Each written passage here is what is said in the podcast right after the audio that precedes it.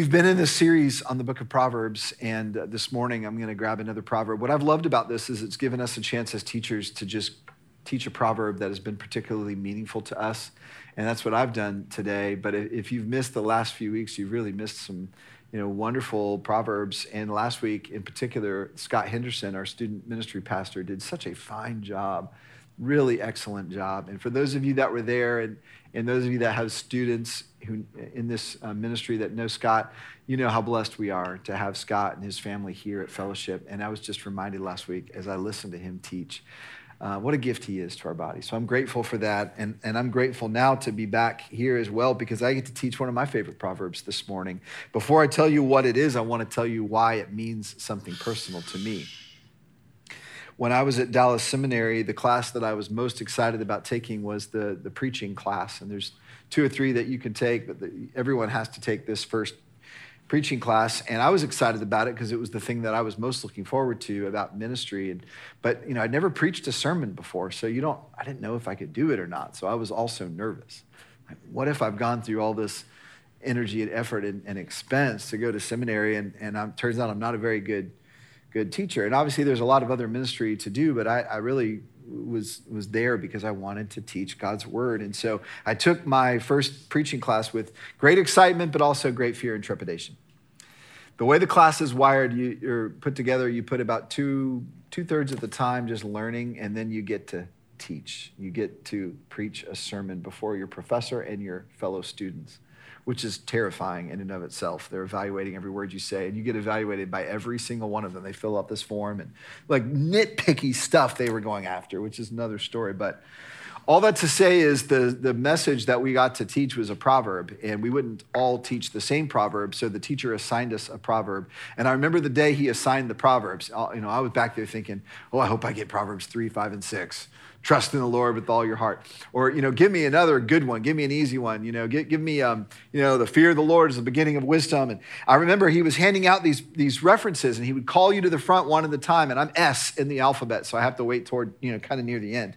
And if, there goes Proverbs three, five, and six. You know, there it goes. And there goes the other, another good one. There goes another good one. I'm like, well, surely he's going to save a good one for me. And I went up and he handed me Proverbs twenty-five sixteen. I thought, I've never heard of that proverb. You know, I don't know what that one is. Must be a hidden gem in there I've never heard of. So I went back to my, my desk real quick and opened my Bible in Proverbs twenty-five sixteen. I read, if you find honey, eat just enough, too much, and you will vomit. Preach it. Preach it. That's what I was thinking. I was like, how am I going to preach it?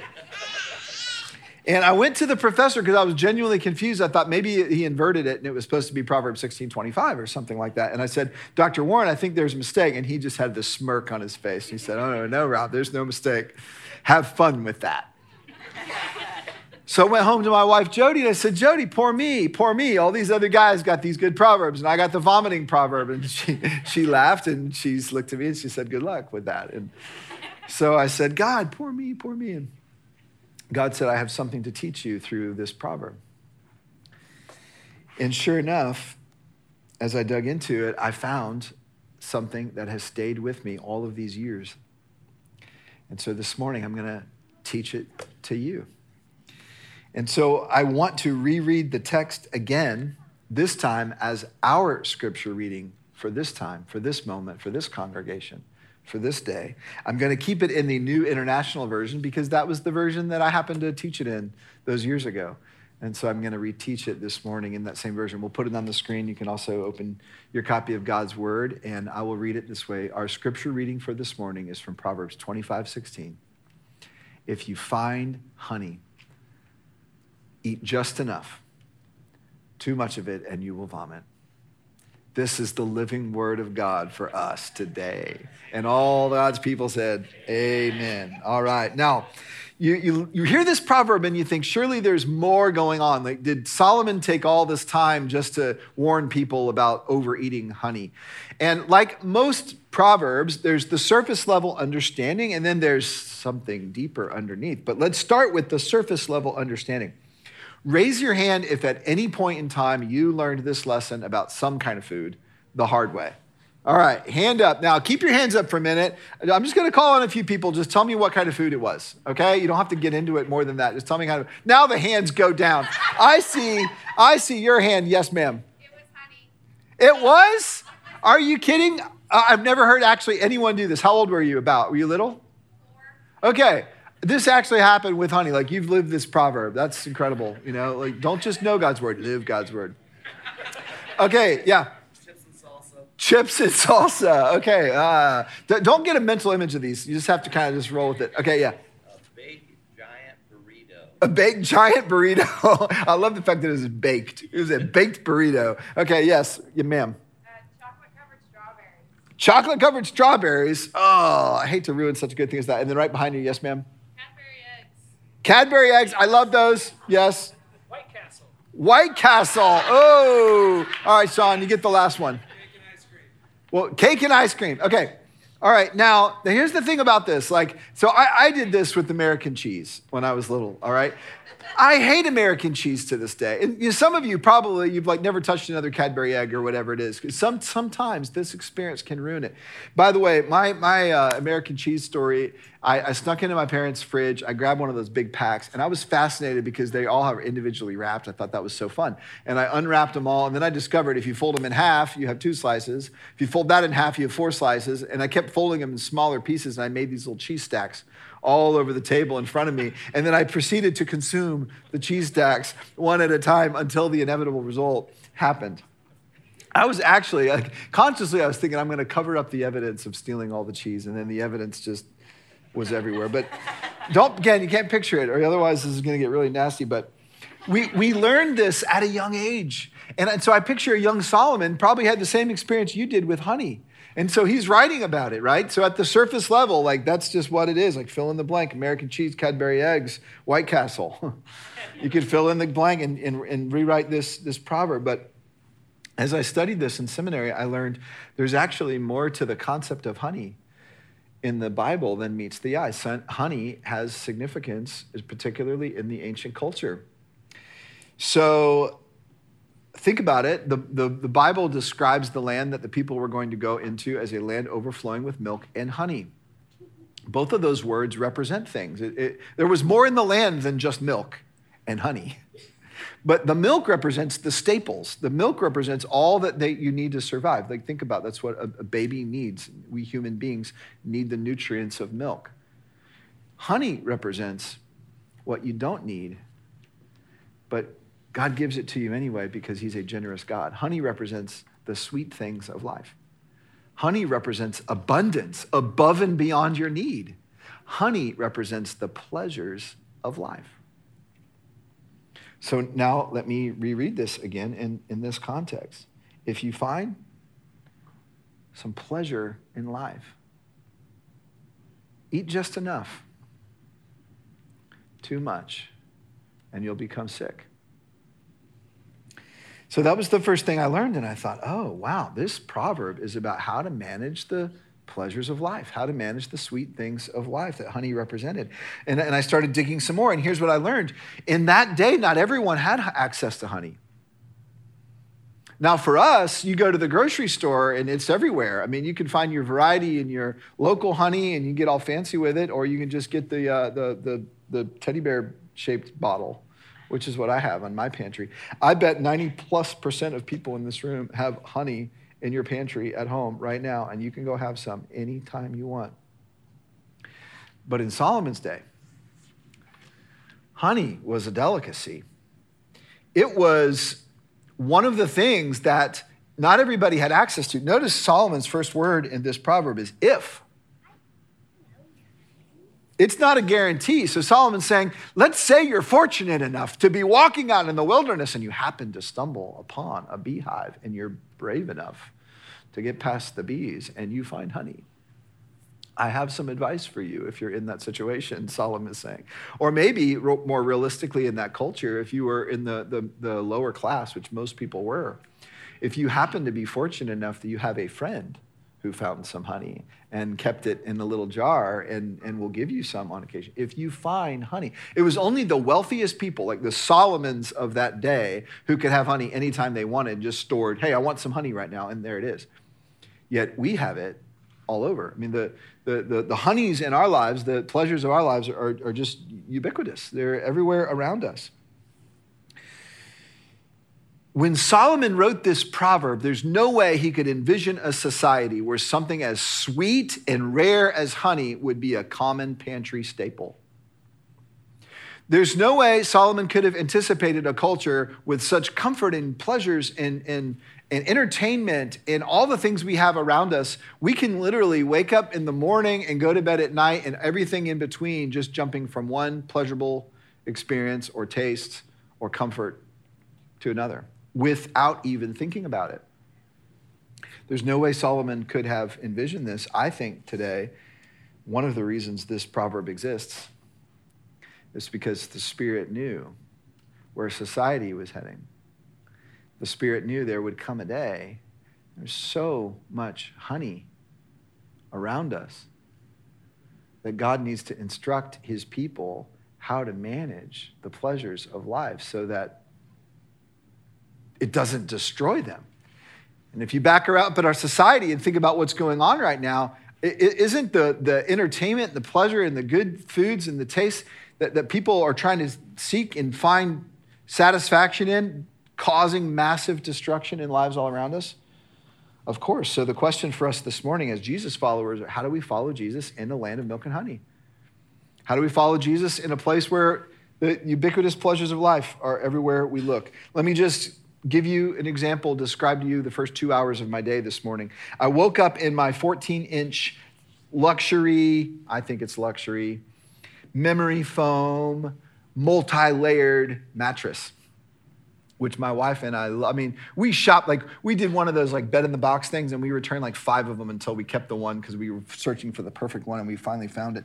And we had just come back from travel. And so it was so good to be in your own bed. That's a little simple pleasure of life, right? Right there. I had instant hot water for my shower. And if it was a little too cold, I could turn it up, a little too warm, turn it down to get it the precise degree that I wanted. That's an amazing thing, if you think about it, in the, in the context of history. That's only been recently that could happen. Then I, I put on very comfortable clothing. The fabrics of this clothing that I'm wearing has been developed over, you know, years and years and years. And, you know, these are like air-breathable pants. They're wrinkle-free. And, you know, I've got on like an all-cotton T-shirt under here. I mean, it's like designed for comfort. I had hot coffee magically come out of a machine at the push of a button right into my cup. And uh, Eric Hoffman makes fun of me for this. I don't just drink the coffee. I, I mostly drink the stuff that goes in the coffee, and the coffee's on the side a little bit. So I, that was another pleasure, you know, the creamer and all that. Uh, later on, I, I went to church, and I got in a self-propelled, climate-controlled vehicle with five settings on my seat to make the seat the perfect comfort for me. And, and, and I plugged in my Apple CarPlay, and I could have any song in the world that I want accompanying me on my journey to church this morning. I did all this without even giving it a thought. And I bet your morning wasn't that different from that. It's so easy for us just to go from one pleasurable, comfortable experience to the next, and then eventually our life ends, we lay down our head, and we realize, you know what, I, I think my whole life was basically about avoiding discomfort as I sought pleasure and comfort. Everybody's working for the weekend. I forgive my singing. But but that was going in my head this morning as I was thinking about this, because you can make the point of life the pleasures. Is there not more? Please, God, tell us there's more. Solomon says the pleasures are there to be enjoyed, but watch out because they can make you sick. So this morning, I want to help us develop a bit of a theology of pleasure. This is something in our day and time we must wrestle with. We must have a healthy, robust theology of pleasure if we are going to follow Jesus in our time and place. So let's use this proverb and let's talk about where, where, where we go, what we learn from Scripture about pleasure. Here's the first foundation to our theology of pleasure. Number one, pleasure does not equal sin. Pleasure does not equal sin. Many people automatically associate those two things together. I was grocery shopping thinking about this, and I, I went down the, the snack aisle, the treat aisle, and I was amazed how many things have the word, you know, sinful or temptation or, you know, the sinful treat or the guilty pleasure. And have you ever thought about how much we associate pleasure with sin, just kind of consciously? And what our society is telling us right now is just like, you know, go for it. It's like, you can be a little naughty, wink, wink. We have this idea in our culture that's also crept into our theology that pleasure equals sin. Are pleasures the problem? Like healthy, God-given pleasures, are they the problem? They are not. I'll answer that for you. Solomon says, if you find honey, what's the very next word? Eat. So Solomon could have said to, to his son and the younger generation that he was training, if you find honey, watch out, run away, hide before it, it creates in you a compulsion that will lead to destruction. He could have said that. He does not. He says, if you find honey, eat. Pleasures are not the problem. C S. Lewis wrote a lot about this, and I want to read to you from The Screwtape Letters, which, if you're unfamiliar with that title, it's a delightful book in which C S. Lewis imagines a senior demon writing letters to a junior demon, like training his, his younger, is his nephew, training his, the younger demon how to be a good demon, you know, how to mess God's plans up and how to tempt people. It's very cleverly written, and this is something that the senior demon says to the younger demon. Think of, think of it in that context. Never forget that when we are dealing with any pleasure in its healthy and normal and satisfying form, we are, in a sense, on the enemy's ground. I know we have won many a soul through pleasure. All the same, it is his invention, not ours. All we can do is encourage the humans to take the pleasures which our enemy has produced at times or in ways or in degrees which he has forbidden. That's a good starting point for a theology of pleasure. Pleasure is God's territory. It is God's domain. The problem is not the pleasures. The problem is the misuse of the pleasures. And by the way, there's a lot of different ways to misuse pleasure, but the one that Solomon is focused on in this text is overindulging, eating too much, or, or you know, whatever the pleasure is, consuming too much. In other words, Solomon is saying, if you eat, consume, um, give yourself over to the pleasure without limits, it will make you sick. You will vomit. And that, that's a very specific and, and kind of gross word in our, in our modern language usually, because it's just associated with this very uncomfortable feeling. Let's just name it. A, a, a sight, taste, smell. It's just gross. Don't back away from the, the visceral feeling of that word. Vomiting is a great word to use to talk about overindulging anything. What goes down pleasurable will come up to bring discomfort and destruction. And many of us have experienced this in various places of our life, not just with food. There is great discomfort and destruction and brokenness that comes from overindulging in pleasures of life. So we learn this lesson through Cadbury eggs or American cheese or honey at an early age. Why do we keep doing it? Granted, in more sophisticated ways. What is going on inside of us that makes it feel like we have no control? As I thought about this and, and thought about what, what Scripture has taught me over time about my heart and, and about our, our hearts and what we've been learning here at Fellowship, I, I came to this conclusion that we tend to overindulge when we are seeking from a thing more than that thing is designed to give us. This is true in all kinds of things. We tend to overindulge when we are seeking from a thing more than what that thing was designed to give us. So we turn to pleasurable food for more than food, don't we?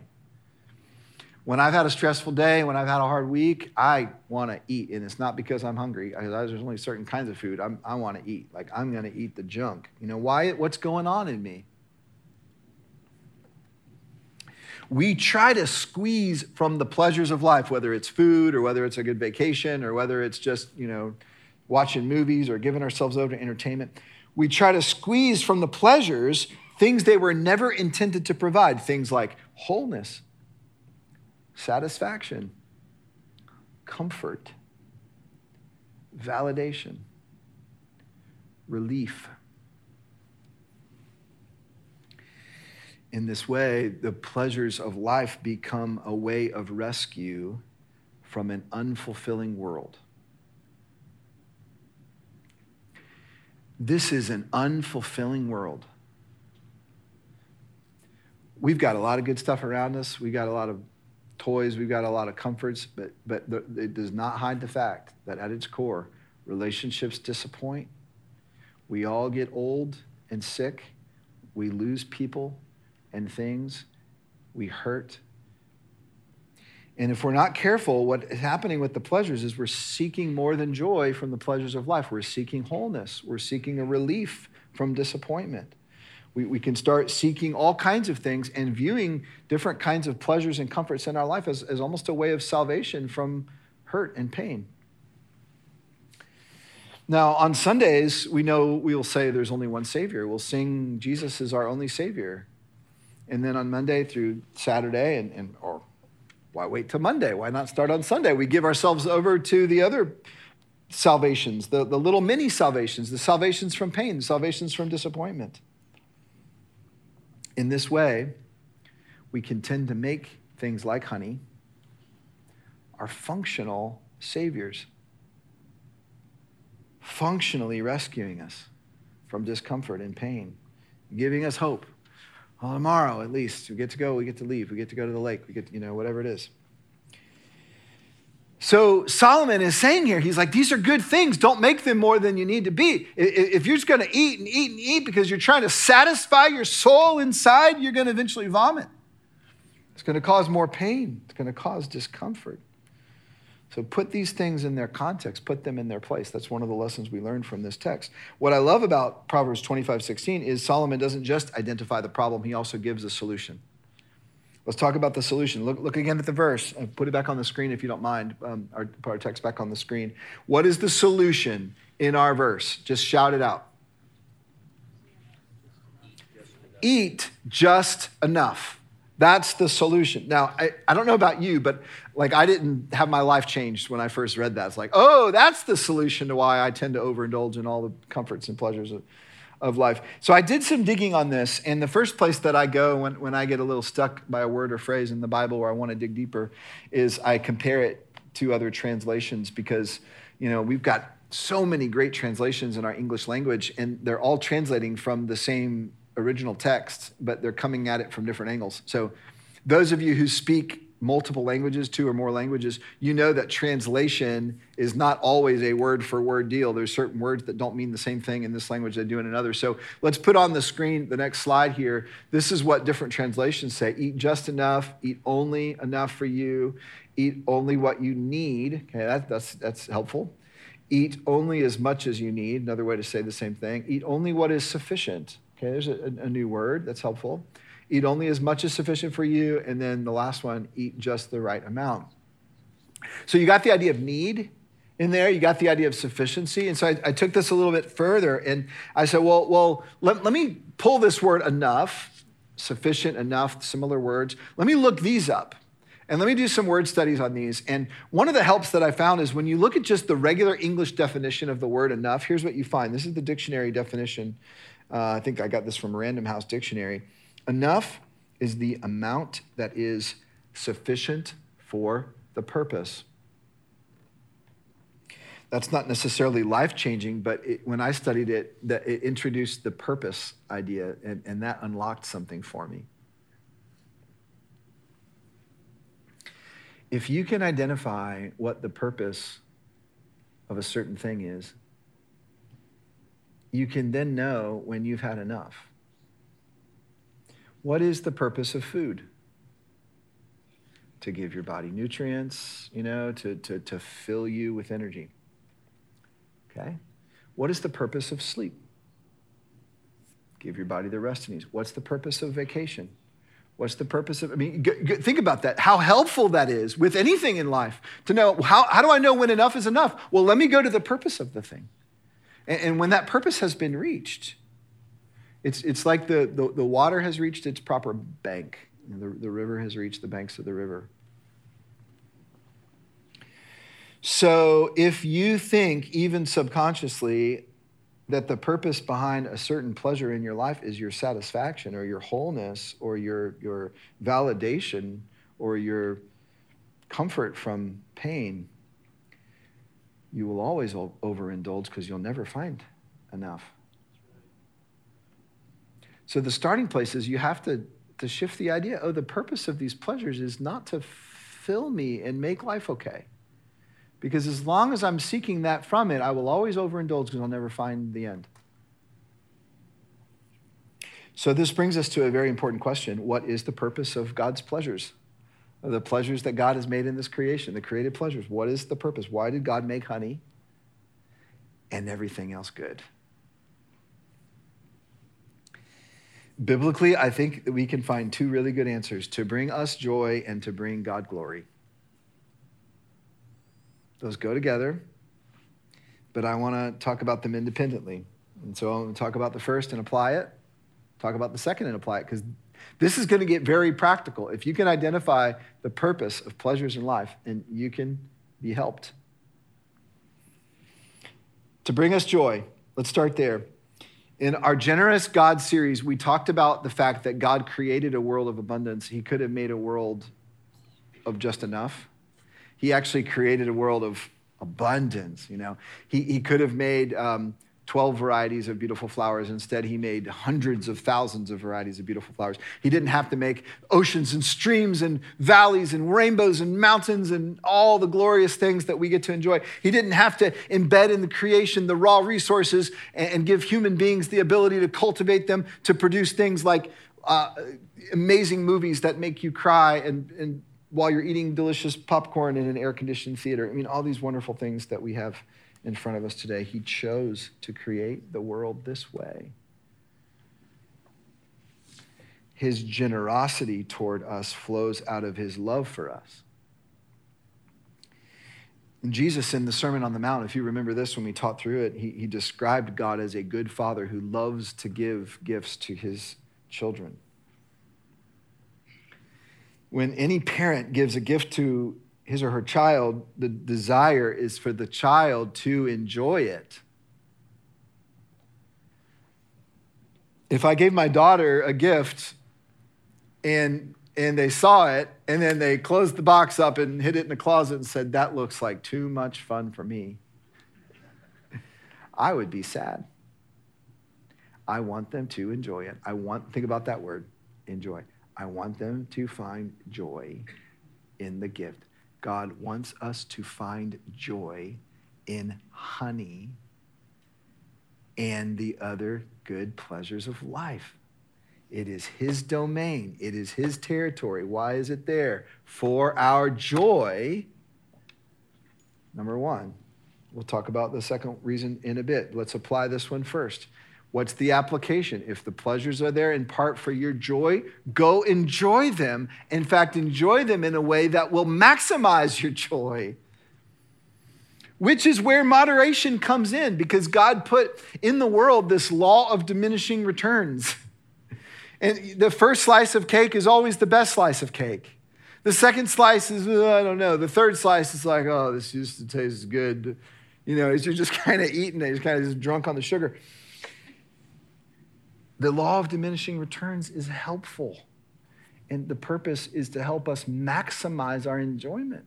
It's like, eat that first slice or even that first bite and enjoy it to the maximum amount, because the next bite's a little less and the next bite's a little less. Have you ever thought about this? This is actually a really helpful principle. So that's the first thought, is engage the God-given pleasures in ways that maximize your joy. Like, go for it. How are you gonna go for it? In moderation, because that actually maximizes your joy. And then the second thing is engage them thoughtfully, not thoughtlessly. When I wrote that point, I was sipping on a Coke Zero Sugar with vanilla. And I wasn't even thinking about it. I was just downing it. And I was I was thoughtlessly drinking it. And I wrote that thing, you know, thoughtfully, not thoughtlessly. And I thought, okay, my next sip, I'm going to think about it. Oh, I, I, I actually tasted it. I enjoyed it. I enjoyed the mix of the flavors. You know, I could taste a little bit of vanilla and the cola flavor, and then the, the fizziness. It's just, it's kind of a delightful, it's a little taste explosion in your mouth, you know? And and all this time, you know, I was two thirds of the way through the thing and I hadn't given it one single thought. I wasn't even enjoying it. You, you see how this works? So engage it in moderation, because that maximizes your joy, law of diminishing returns. And engage it thoughtfully, not thoughtlessly. That's how you can maximize your joy. And God gave you good things in your life for you to enjoy them in their proper context. Purpose number one, to bring us joy. Purpose number two, the pleasures of life, to glorify God. James one seventeen, every good and perfect gift is from above, coming down from the Father of heavenly lights, who does not change like shifting shadows. I love what James did, does in that verse, did when he wrote it. He starts by reflecting on every good and perfect gift, he's saying, is from above. And then when his mind goes above, he starts worshiping. From above, coming down from the Father of heavenly lights, who does not change like shifting shadows. Oh, glory to God. Anything delightful to your senses is a reminder that you serve a God of creativity and love, who is worthy to be worshiped. When you're conscious of the giver of the gift, it'll draw you toward God, not away from him. So when, when I give my daughters a gift and they receive it and enjoy it, it will draw them to me. They will want to come and thank me and hug me. When we engage the pleasures in a way that, that brings us joy, it's an opportunity for us to glorify God and move toward God, thank him, give him glory in that gift. Here's a big thought for you. Perhaps the pleasures of life are here not to satisfy you, but to point you to the one who can satisfy you. So when I have a good gift to my daughter, I know she will not find ultimate joy in that thing, whatever it is, but it draws her relationally to me. And, and I would want the same things for my daughters with the good things in life, but I want them to draw relationally to God, because he's going to be their satisfaction. He's going to be all those things that they're craving. They're going to find them in him, not in his stuff. And so, if we want to apply this idea of, of, of engaging the pleasures in a way that glorifies God, it means we must learn to become people who enjoy the pleasures of life differently than the world around us. So here's a summary statement I'll put on the screen. It's a little bit of the big idea of today's message, but something that I think you kind of just hold with you a little bit. Engage the pleasures of life as a means for joyful worship rather than a means for personal satisfaction. Think about the way our world engages all the excessive pleasures and joys and everything. I mean, every advertisement, the end of the message is basically, you can be satisfied by doing this, purchasing this, grabbing onto this thing or this vacation or this cruise, whatever it is. We're going to say, no, we will enjoy some of those things, but we're going to do them as a means, not for our personal satisfaction, but for our joy in God's glory. We are going to worship God through these things. And in that, we are going to be so filled with joy, because we're tapping into our created purpose, which is worship. And we're not even having to deny ourselves of the things that God has given us and saying, here's honey, eat. So very practically, let's talk about how we do this. How do we engage the pleasures of life as a means toward joyful worship rather than a means to personal satisfaction? Here's just a very simple thing you can do, and then we're gonna have a chance to actually practice it this morning. Let's go ahead and put the next slide on, on it. There's three little steps, and, and I've just thought about this as I eat a slice of cake or whatever. Acknowledge the giver, enjoy the gift, give thanks. And I do them in that order. So acknowledge the giver before I even take a first bite. You know, and by the way, it's one reason why we pray before our meals. It's not just God bless the food. You know, have you ever thought about that? What does that actually really mean anyway? What are you really asking? Well, that's a different sermon. But but thank God for the food. It's like, God, we acknowledge this is from you. And, and not just for our sustenance, not just the milk, but the honey as well. For our joy and your glory. You did not have to make food taste this good. Before you go on a vacation with your family, pause. God, we acknowledge this as a gift from you. We are about to enjoy this. And we want to recognize, so our minds are in the right place, a place of worship, not selfish consumption, as we go on this trip, or as we enjoy the weather, or as we go play golf, you know, whatever it is. Acknowledge the giver. Second of all, enjoy the gift. Like, lean into it, not away from it. It's like, if you're going to drink a Coke Zero Sugar with vanilla, drink the thing, you know? Enjoy every sip. If you're going to eat a slice of cake, eat the cake, you know? Enjoy that slice that you have. Enjoy it. Let the tastes just linger in your mouth. Lean into it. Don't shy away from it. And then give thanks. God, that tasted so good. Thank you for giving that to me. Just that simple. Just that simple. Acknowledge the giver, enjoy the gift, give thanks. All right, it's time to worship. We're going to live this out. We're going to practice it. Take, take out the little honey stick that you received when you came in. You thought maybe this is just a memento from the sermon. Oh, no. This is part of our worship service. If you did not get one of these on your way in, don't be shy. I would encourage you to stand up and go out and through those doors and grab one if you'd like to participate, and I hope hope you will. Uh, maybe if you have an aversion to honey. Do you still eat honey, um, ma'am? Yes, okay, okay, good. Well, I don't eat American cheese anymore, so I thought maybe you didn't, but um, if if you, you know, nutritionally, if you're able to eat it with us dietary-wise, and if and if you're able to enjoy it with us this morning, uh, please do. If not, then you can just imagine some other food that you particularly like and enjoy. We're going to do this. We're going to acknowledge the giver. We're going to enjoy the gift, and we're going to give thanks. Now, I have to just tell you, don't do it yet, but let me tell you how to get into this thing. And that way, when we get to the enjoy the gift part, you'll be able to do it. So the easiest way to do this is you hold this thing vertically compared to your face, you know, vertically, not horizontally, vertically, and then you're gonna pinch it open with your teeth. And then as soon as you pinch it, you're gonna immediately taste it. So some of you are doing it now, just hold on. Hold on. Uh, all right, so that's how you're gonna open this, okay?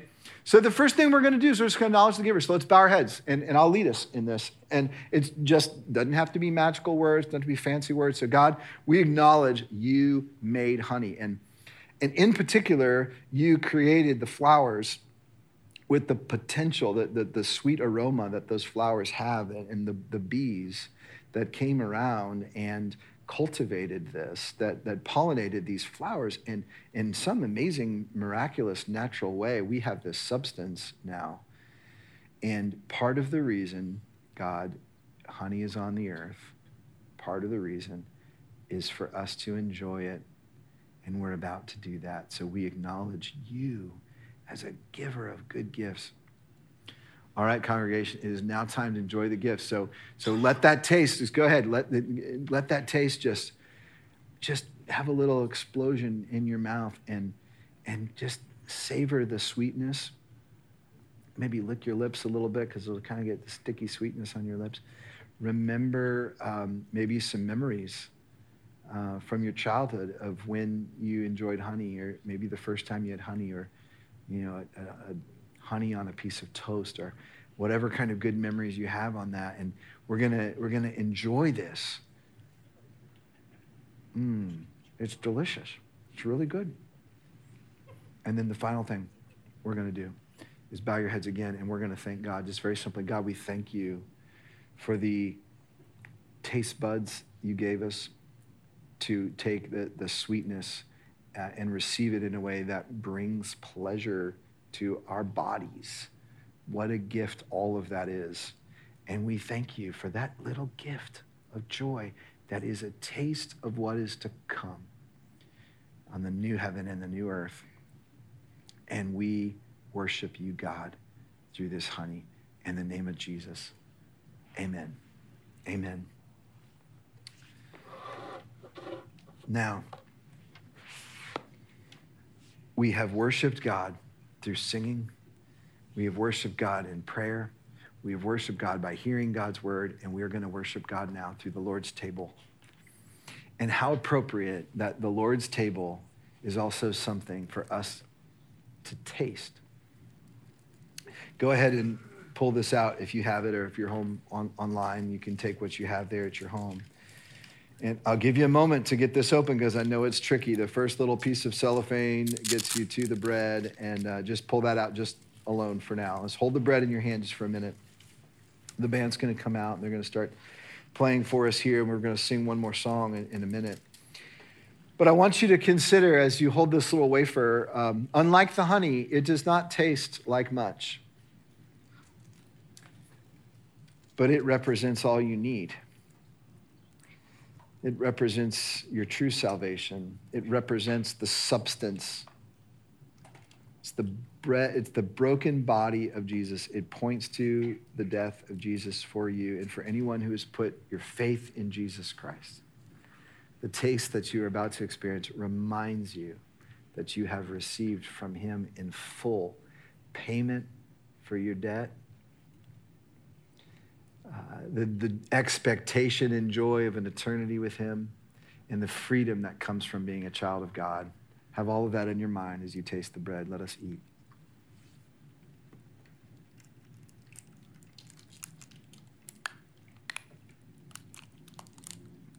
And now you can carefully peel back that foil layer to get to the juice. And the juice inside these little plastic cups represents the blood of Jesus. Unlike the honey, it is not just sweet. There is some sweetness to it, but there's also bitterness of the grapes. It is a reminder to us of the cost. That the shed blood of Jesus came at ultimate cost. And yet, because of his blood, we are forgiven. And we can taste the sweetness and the goodness of our salvation as we drink. So let us taste the cup with that in mind. Let's drink.